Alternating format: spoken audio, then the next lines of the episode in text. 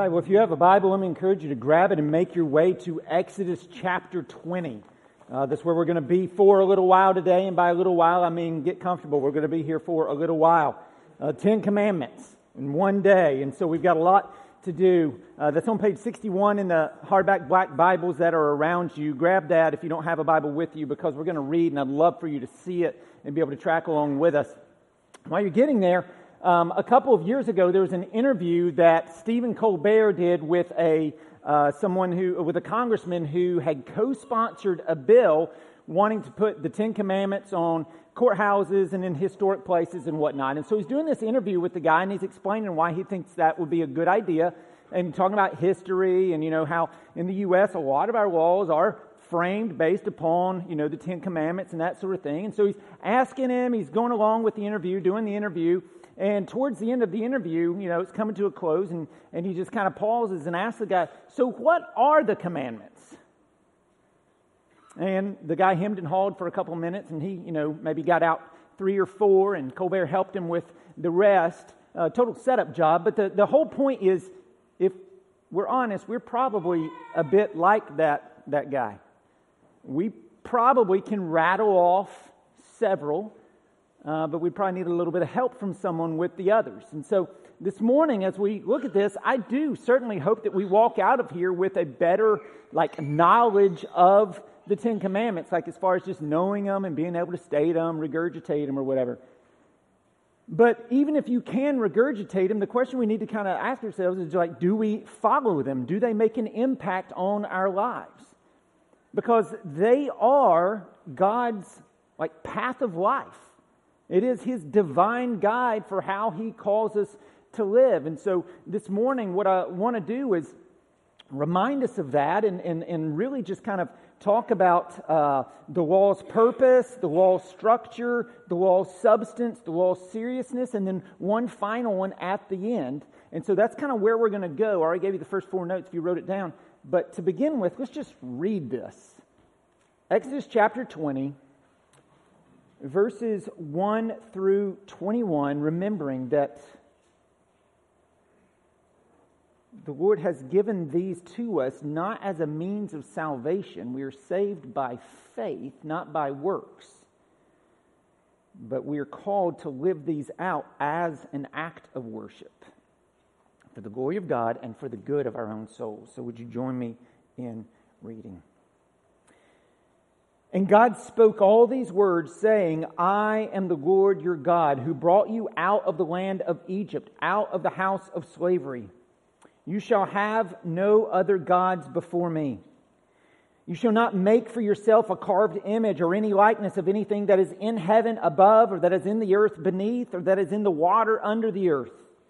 You shall not bow down to them or serve them, for I, the Lord your God, am a jealous God visiting the iniquity of the fathers on the children to the third and fourth generation of those who hate me, but showing steadfast love to thousands of those who love me and keep my commandments. You shall not take the name of the Lord your God in vain, for the Lord will not hold him guiltless who takes his name in vain. Remember the Sabbath day to keep it holy. Six days you shall labor and do all your work, but the seventh day is a Sabbath to the Lord your God. On it you shall not do any work.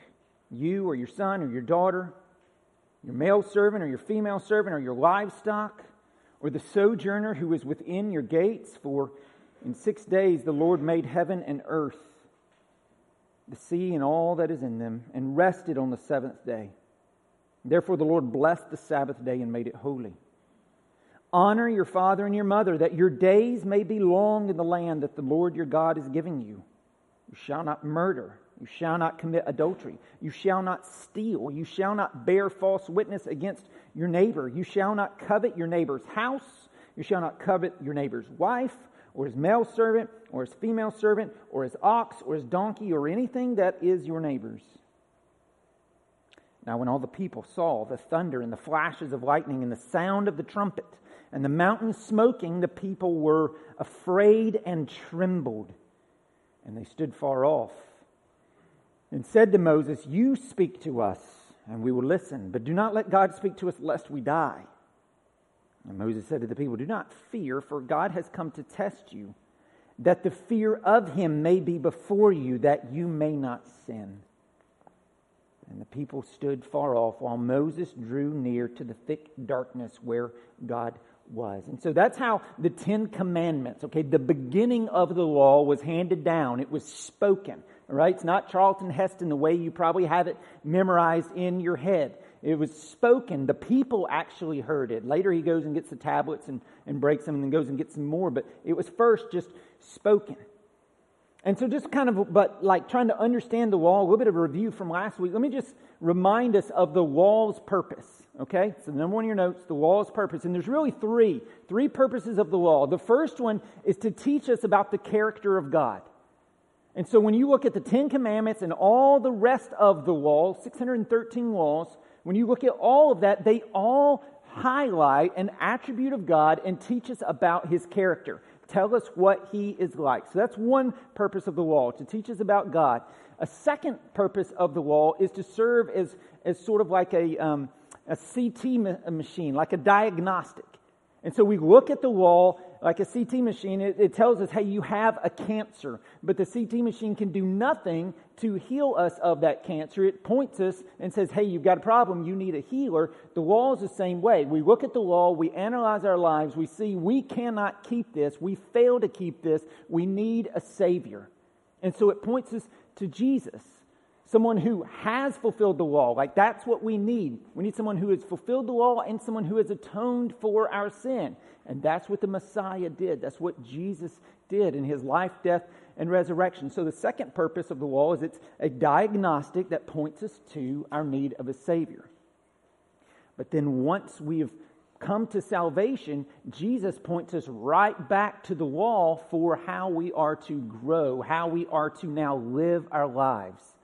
Like, what does the life of a Christian look like? It looks like someone who is seeking to live out the law, not because they have to in order to earn salvation or merit, like, you know, uh, getting in good with God. That's not what it is. All of our getting in good with God is based upon what Jesus did, but this is how we're called to live for God's glory and our joy.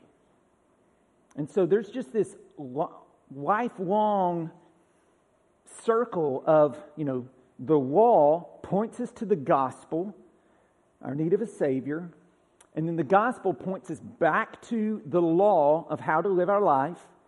And we fail at that again. We need, reminds us of our need of a Savior. So you should never grow out of reminders that you need a Savior. And not just that one time when you, you know, pledge to to trust Jesus for the first time and, and he becomes your Lord and Savior, like that's your whole life. You're saved one time, you repent daily, minutely. Law, gospel, law, gospel, law, gospel, law, gospel. And so those are the three main purposes of the law to show us the character of God, serve as a diagnostic for our souls, and then to point us like a divine guide and that divine guide, like, it doesn't mean it's just going to be easy. It doesn't mean it's just going to be a gentle thing. I mean, like, just remind. My mom, like, told me a gazillion times, I love you. Like, every day, constantly remind me of this. But she also constantly reminded me, don't ever do that again.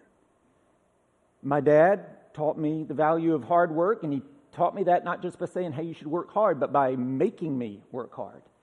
And there's constantly throughout my life just been people in my life who love me enough to point out uh, no, you, you, you can't do that. And that's the way the law and really all the scriptures work for us. They constantly confront us and constantly point out where, you know, we believe that we're smarter than God. Because that's what sin is. We think we're smarter than God, we'll do our own thing. I know better than you, God, how to run my life. You don't understand my circumstances. That may be good for everybody else, but I'm an asterisk in the Bible.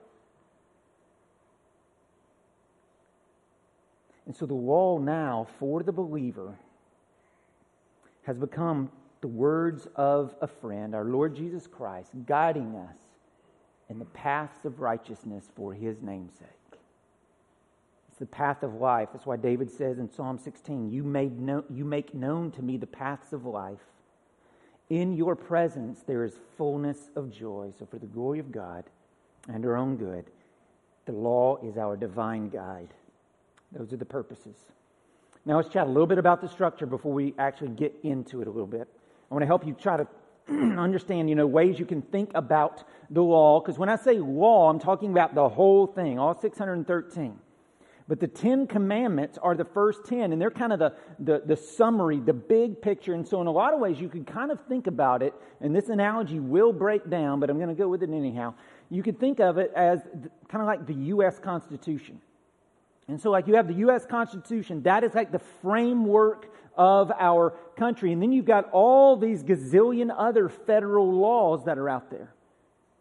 And they are all supposed to be based off the Constitution, roll back to the Constitution, which is why when there's a question about a, a law, it works its way up to the Supreme Court and they look at it and, and figure out is this, like, I mean, what, what do they use to judge? If it's constitutional, right? Does it fit the Constitution?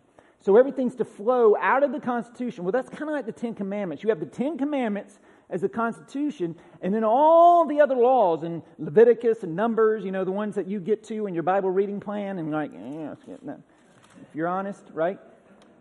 They're important, but all those other ones are kind of like the federal laws. and they're written to a specific people at a specific time in a specific place. And so that's one way you can kind of think about it. It's like the Ten the Ten Commandments are kind of like the Constitution. And then all the other ones are these federal laws, and we're going to hit some of these federal laws next week.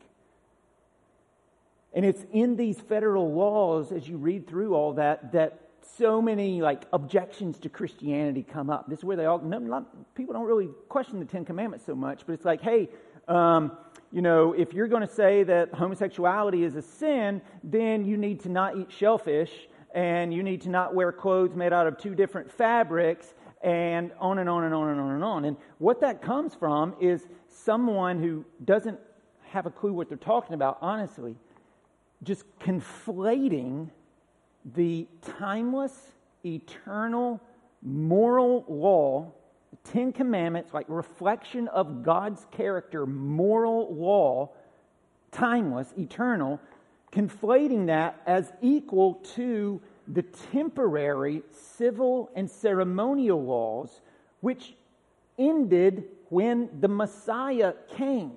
They were always intended to end when the Messiah came. And so the fact that Jesus has come has changed things. He's brought a new covenant. But the moral law of God is eternal because it's a reflection of his character. And in fact, all the Ten Commandments, you can see every single one of them prior to them being stated here. I mean, you just one example is the manna. Right? You remember manna? Gather up a bunch on the sixth day. On the seventh day, you're not going to gather any. Like Sabbath, all of these. Why was you know uh, Cain, like Cain and Abel? You got murder.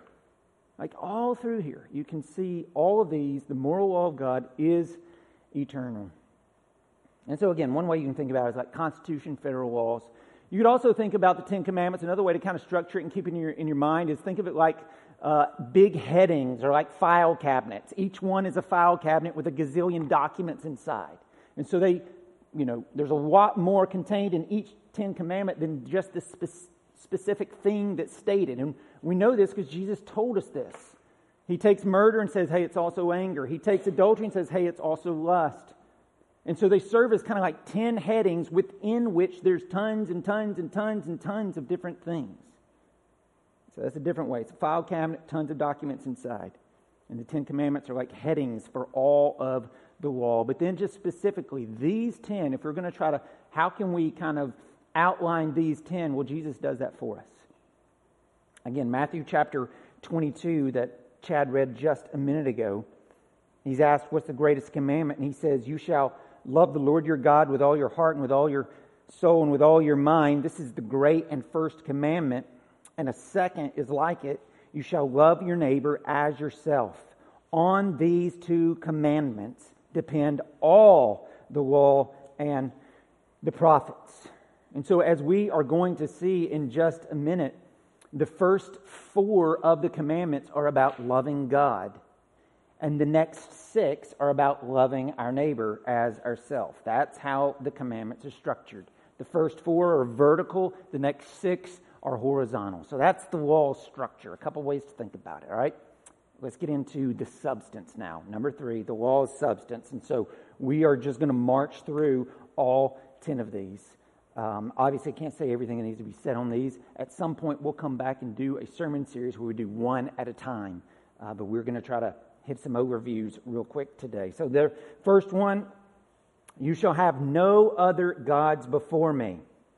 Now, listen to me. God isn't worried about other gods because there are none, right? What he's talking to us about is like what we put in front of him and what we serve as gods. And so this is very much really just about the sins of omission, not giving him the glory he's due, versus sins of commission. And so what he's getting after really is idolatry. And you're like, well, I don't have any idols at my house. Yeah, they're in your heart. Calvin said our hearts are like idol factories, just constantly creating idols to worship that we think will satisfy us, we think will fulfill us. Only God can do that. And so, for God's glory and our own good, he says, don't worship idols because they cannot bear the, the weight of expectation and fulfillment that you put on them. They will crumble. And so, for my glory and your good, don't do that. And we make idols out of anything materialism, pleasure, salaries, grades, sports, people, family, family time. You can make idols out of anything status, position, clout, politics. You can make idols out of anything, and none of the things I just named are bad. Some of them are really, really, really good, but as I learned a long time ago, when you take a good thing and you let it become a God thing in your life, well, that's a bad thing. That's an idol. And so, are there idols in your life that you need to put away? What are they? God's contending for our joy. Don't forget that. Have no other gods before me. The second commandment is connected to the first one. The first one's more about internal, like what's in your heart. The second one's more about external, like how you worship, very, various aspects of our worship. I mean, even in churches, you can tell a lot about a church by how they worship. Like, whom is the worship aimed at? Is it aimed at people or is it aimed at God? Right? And then from a people standpoint, is it like just trying to be like cultures or just trying to, you know, be some tradition? It's saying don't be spiritual without Christ. Don't worship things. Idolatry still. The third commandment, the, taking the Lord's name in vain, most of us hear that and we automatically think, you know, like bad language whether that's out of excitement, OMG, right? Or anger, and so it's God with an expletive. And both of those, like, we should think that. That is not how we're to use God's name. We're not to use it as an expression for excitement or, you know, flabbergasted or angry or anything. God's name is holy. We are to revere his name.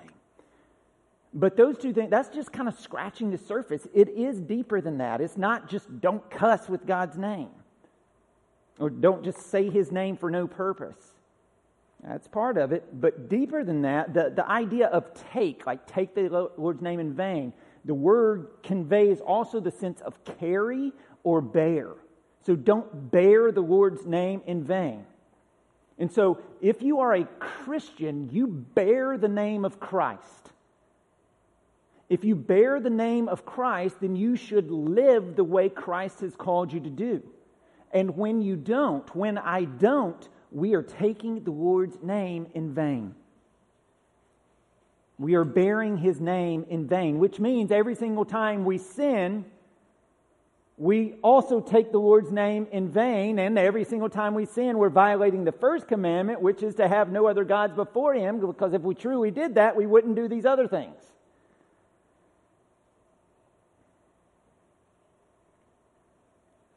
That's the third commandment.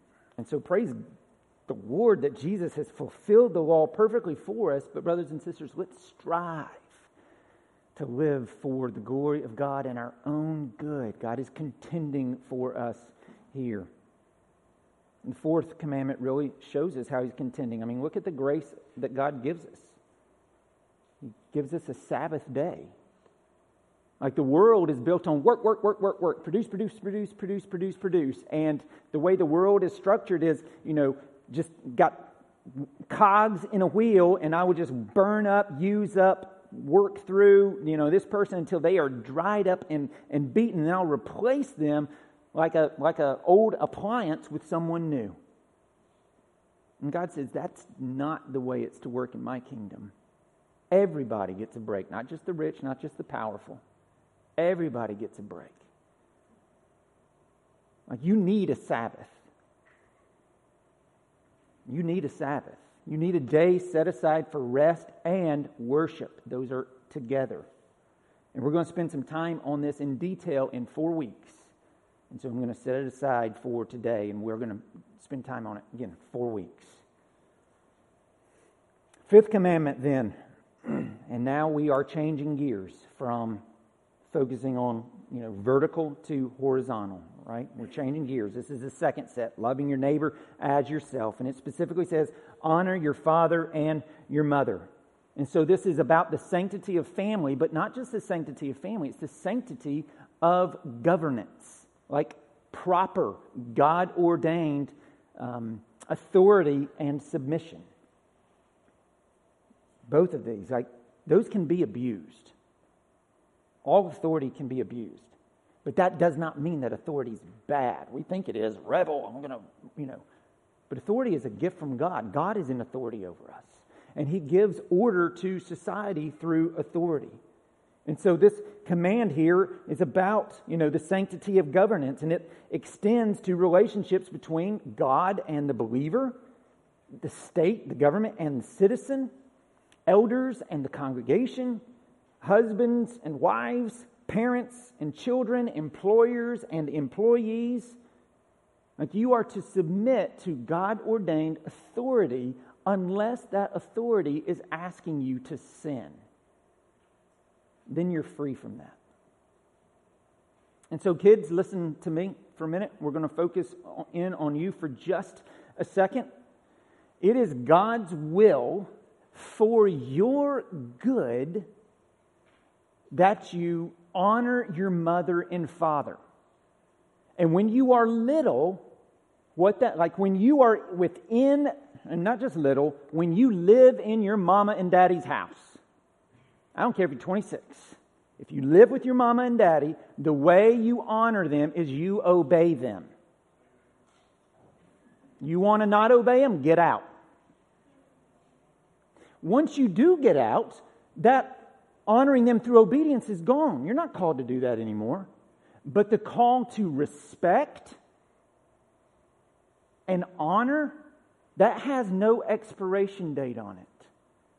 And so that means, like, as our parents age and they're in difficult living situations, we honor them, we respect them. They cared for us when we were feeble and young. We care for them when they are feeble and old. Honor your mother and your father. No expiration date.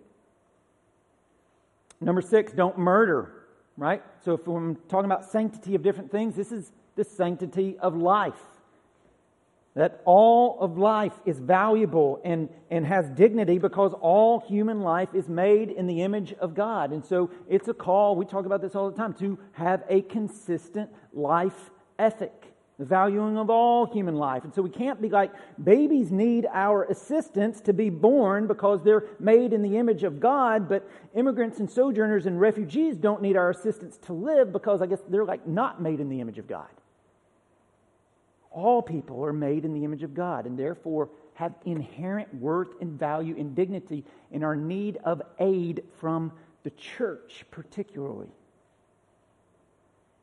We're to value all human life, and that's why Jesus applies this also to anger.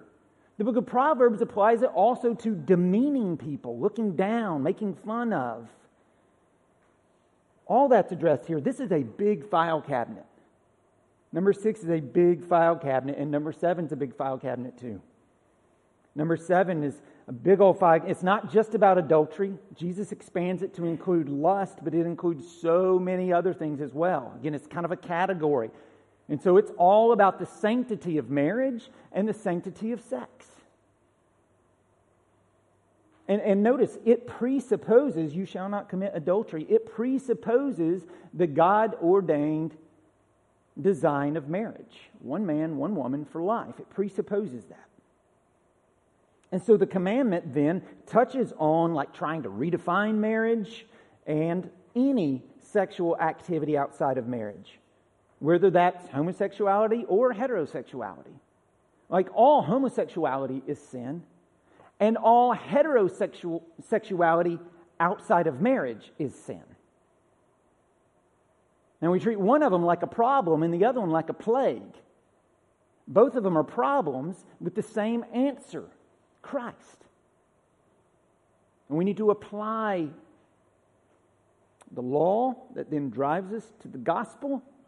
We need a Savior, then drives us back to the law for God's glory and our own joy. And so, as I've said so many times, when God says sex works this way, that is not Him trying to keep you from things. That is Him trying to lead you into joy. Trust Him. And just kind of on that note, let me just throw this out there. I put this in your uh, sermon resources at the bottom. I put a book down there. It's 10 questions that every teen should ask and answer. I just picked this up. I'm reading through it myself. I've already ordered it for uh, my teenage girls. Um, and it asks questions. I mean, there's some apologetic things in there, like how can we trust the Bible and whatnot, but it also asks some very like contemporary questions, like why can't love just be love? Uh, you know, so what if I want to be a girl? Good question. So I'd encourage you, like those of you who have, you know, teenagers, pick that up, read through that this summer. They don't have much reading to do. Read through that this summer and talk through those things. Disciple your children. All right? That's the seventh commandment. Let's keep going. Law substance. Looking at number eight, verse 15. Do not steal.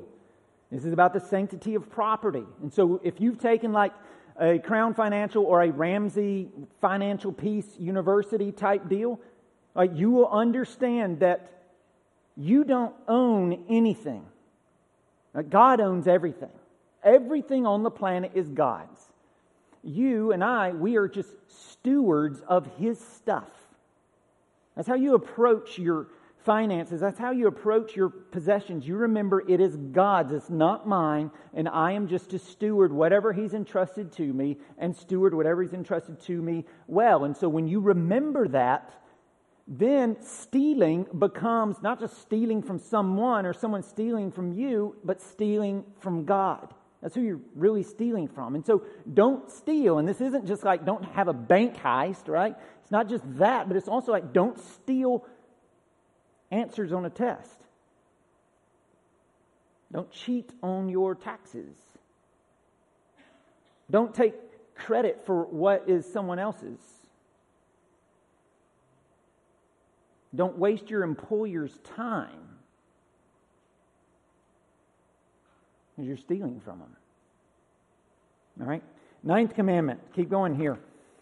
This commandment addresses the sanctity of truth the sanctity of truth. And there are a lot of ways to apply this one, but I'm going to be very like specific to the time. Social media. There is so much bearing of false witness on social media, and we should absolutely expect this from the world. Why should they not? They're not Christians. They don't have God telling them, you know, you should do this or shouldn't do that. You should totally expect that from non believers. But as Christians, we are to be different. We're not to do that. And so, under God, sharing falsity on Facebook is a sin. It's a lie. You're lying. You're bearing false witness. And so, unless like you have researched the hilt out of something and, and research it truly, not just finding that one rogue person who agrees with you, that one, you know, wacko that agrees with you on something, and then putting that out there like it's truth, unless you've done real research, balanced research, don't share it. And then, even if you have, and you know it's certifiable, but it's shared in a mean spirited, demeaning, unkind, like owning the libs kind of way, no, don't share it because that's not becoming of a Christian. We're not to own people. We're to be gentle and kind and humble and contend with. Like, no one's ever been argued out of their position on Facebook. You realize that. It doesn't happen. All it does is entrench people more. And people, you know, I mean, you know, the algorithms, they work and they put you in your own little echo chamber.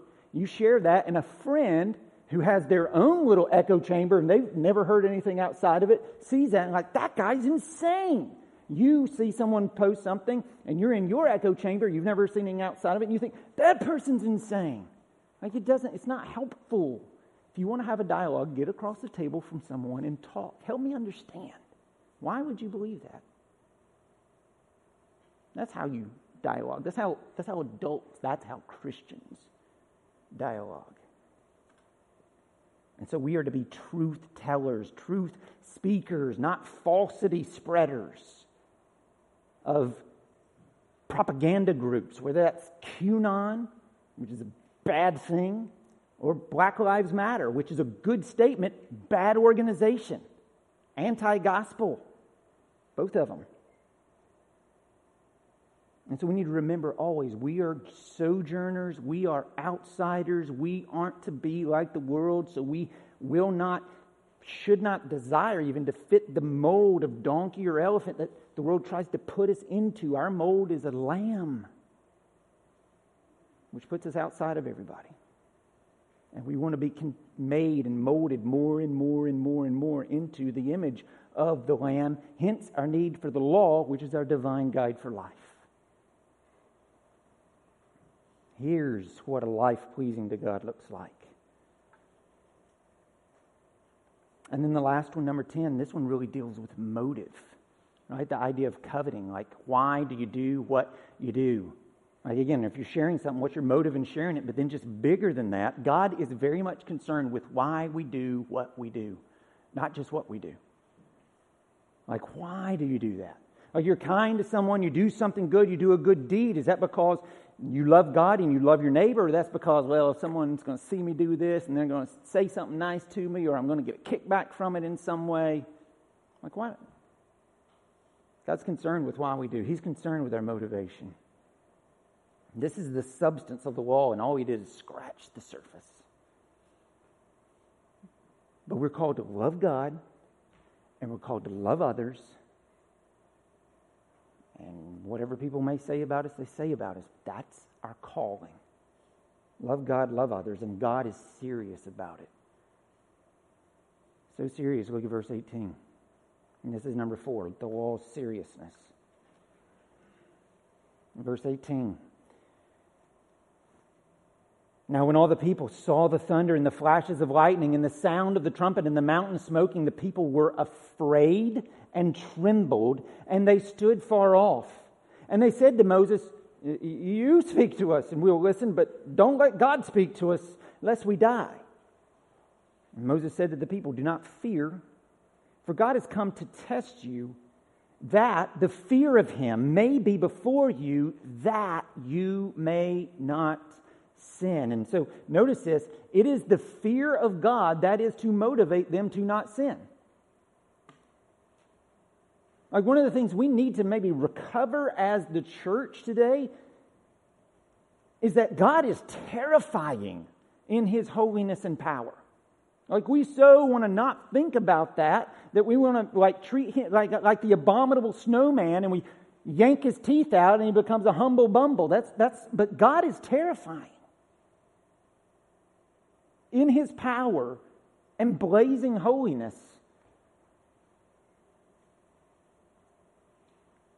And it's good for us to have a right fear before him. And so, for example, I, I don't want to be a helicopter parent, right? I hope none of y'all want to be a helicopter parent. Your kids need to fall down, cut their knees, rub some dirt on it. They're going to be all right. It's good for them. But nevertheless, when we go to my parents' house, the road that I grew up on has become a highway now. And people, the speed limit's 55. Now, they live in Georgia, so that means 55 is meaningless. Like, they all think that they're NASCAR drivers. And so that's meaningless. And so, it, since the kids were little, every time we go down there, I want them to under, like have a healthy fear of that. Don't you go near the road, you can die. I don't have that healthy fear. I'm teaching my kids to drive. I want them to have a healthy fear of driving. Not, not, not, not paralyzed, like where they can't make a quick decision. I don't want to be so fearful that they won't, you know, put the accelerator on the floor when they need to. But I want them to understand, like, yeah, this is a great blessing, but it can kill you. And it can kill other people. The number one cause of teenager deaths is traffic accidents. I want them to understand that and have that healthy fear. And then drive accordingly. And it's the same thing with God. He is almighty, blazing in his holiness and glory and power. And so, in his presence, the mountain is shaking. The people are shaking and are afraid. And God never once here tries to alleviate them of that fear. Moses says, Don't be scared that he's going to kill you right now, but that fear that you have right now, that reverential awe of, oh my goodness, he could take me out if he wants to, that is proper and, and right. And it is that fear of him that it may be before you that you may not sin. That's why, I like this idea of reverence and fear of God. That's why Solomon opens up the Proverbs with the fear of the Lord is the beginning of knowledge. Like you got to start there. And then at the end of his life, the end of Ecclesiastes, after he's tried everything under the sun to find satisfaction and meaning and purpose, he's tried it all. And he's chased it down with all of his wealth to the nth degree. He comes to the end of his life in his memoirs and he writes, The end of the matter is this all has been heard, like he's tried everything. And his final statement Fear God and keep his commandments, for this is the whole duty of mankind. And so, like, do you want to be wise? Do you want to have knowledge? Fear the Lord. Do you want to walk in gratitude? Walk, live your life in joy and not in guilt? Follow his commandments. Like he's for you, they are the path of life. It's not something like you're trying to merit something with God. He's saying, Child, I love you. Here's the way to live. Here's the way to pursue. And so the wall is serious, but make sure you don't misunderstand. It is the path of life for your joy. God has that for you. And He wants us to worship Him through obedience love Him and love others with the whole goal of the wall. Like the whole goal is, is, is that it would not remain just something external that we look at, but is something that would become internal to us. Now, with the coming of Jesus, trusting Him by faith, being sealed with the Holy Spirit, the wall would be, number five in your notes, written on our hearts the law written on our hearts. And so listen to the prophet Jeremiah, chapter 31. He writes this Behold, the days are coming, declares the Lord, when I will make a new covenant with the house of Israel and with the house of Judah. Not like the covenant that I made with their fathers on the day when I took them by the hand. Here we go, listen to this Exodus, to bring them out of the land of Egypt my covenant that they broke, though I was their husband, declares the Lord. For this is the covenant that I will make with the house of Israel after those days, declares the Lord. Here it is I will put my law within them, and I will write it on their hearts. And I will be their God, and they shall be my people. And so, this is the goal of the law for us today that it moves from just something external to something internal, that it's been written on our hearts.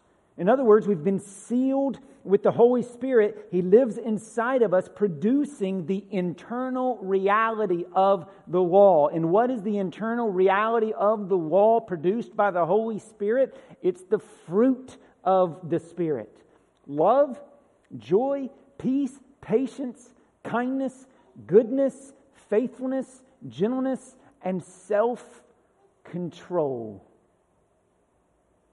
This is the goal of the law, that it would produce this in us. Not just as like an external list to keep, but an internal reality to strive after and live out. Like Alistair Begg says on his radio show, the learning is for the living, it's not just for the learning, it's for the living.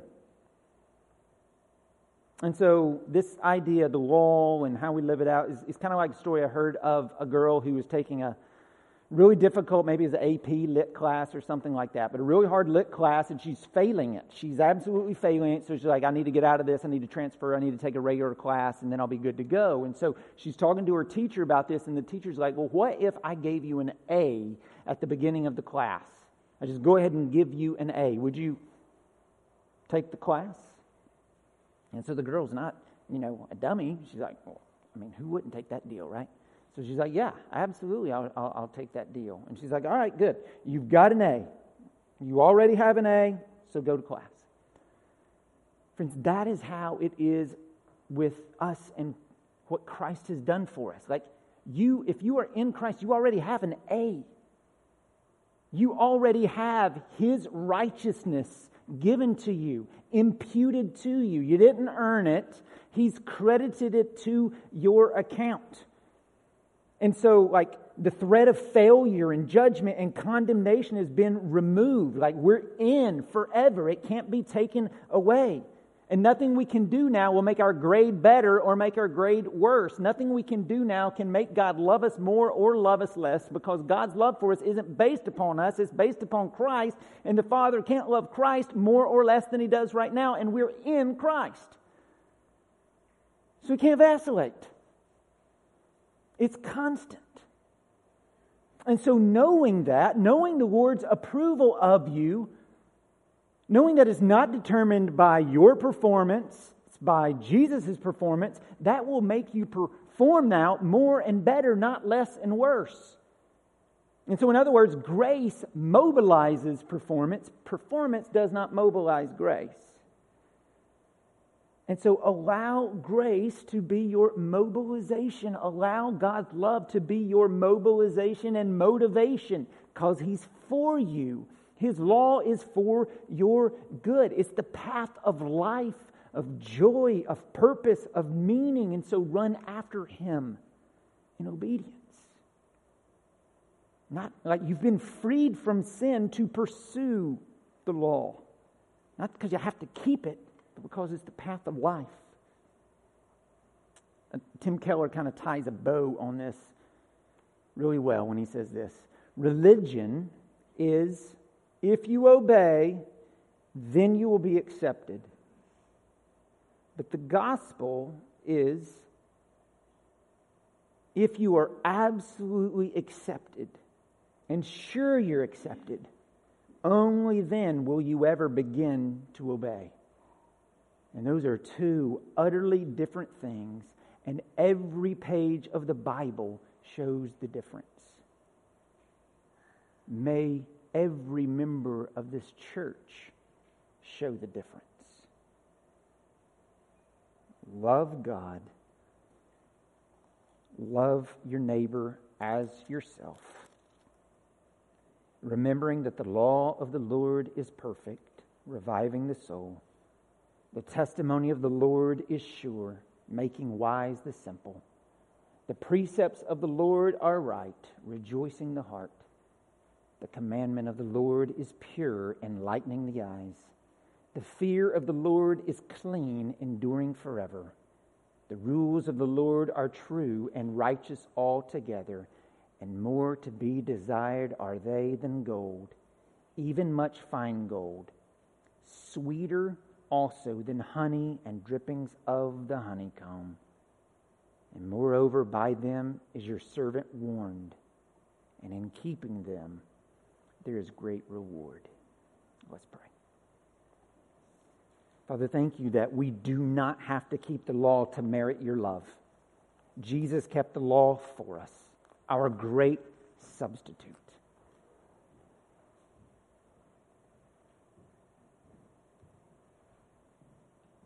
And now the law has been transferred to a guide for life, the path of joy, the path of life for your glory and our good, because those two things always go together. Our ultimate good. And so, Father, help us to trust you enough to follow you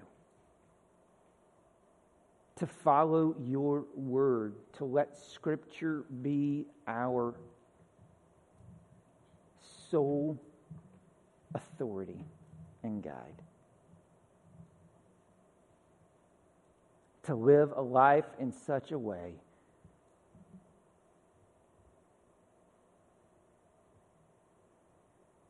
I mean, we just stake it all on you.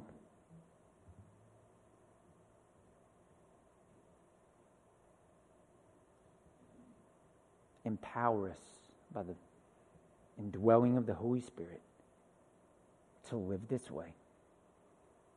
For your glory and our good, out of love for you, that then therefore necessarily drives love of neighbor. In Christ's name, amen.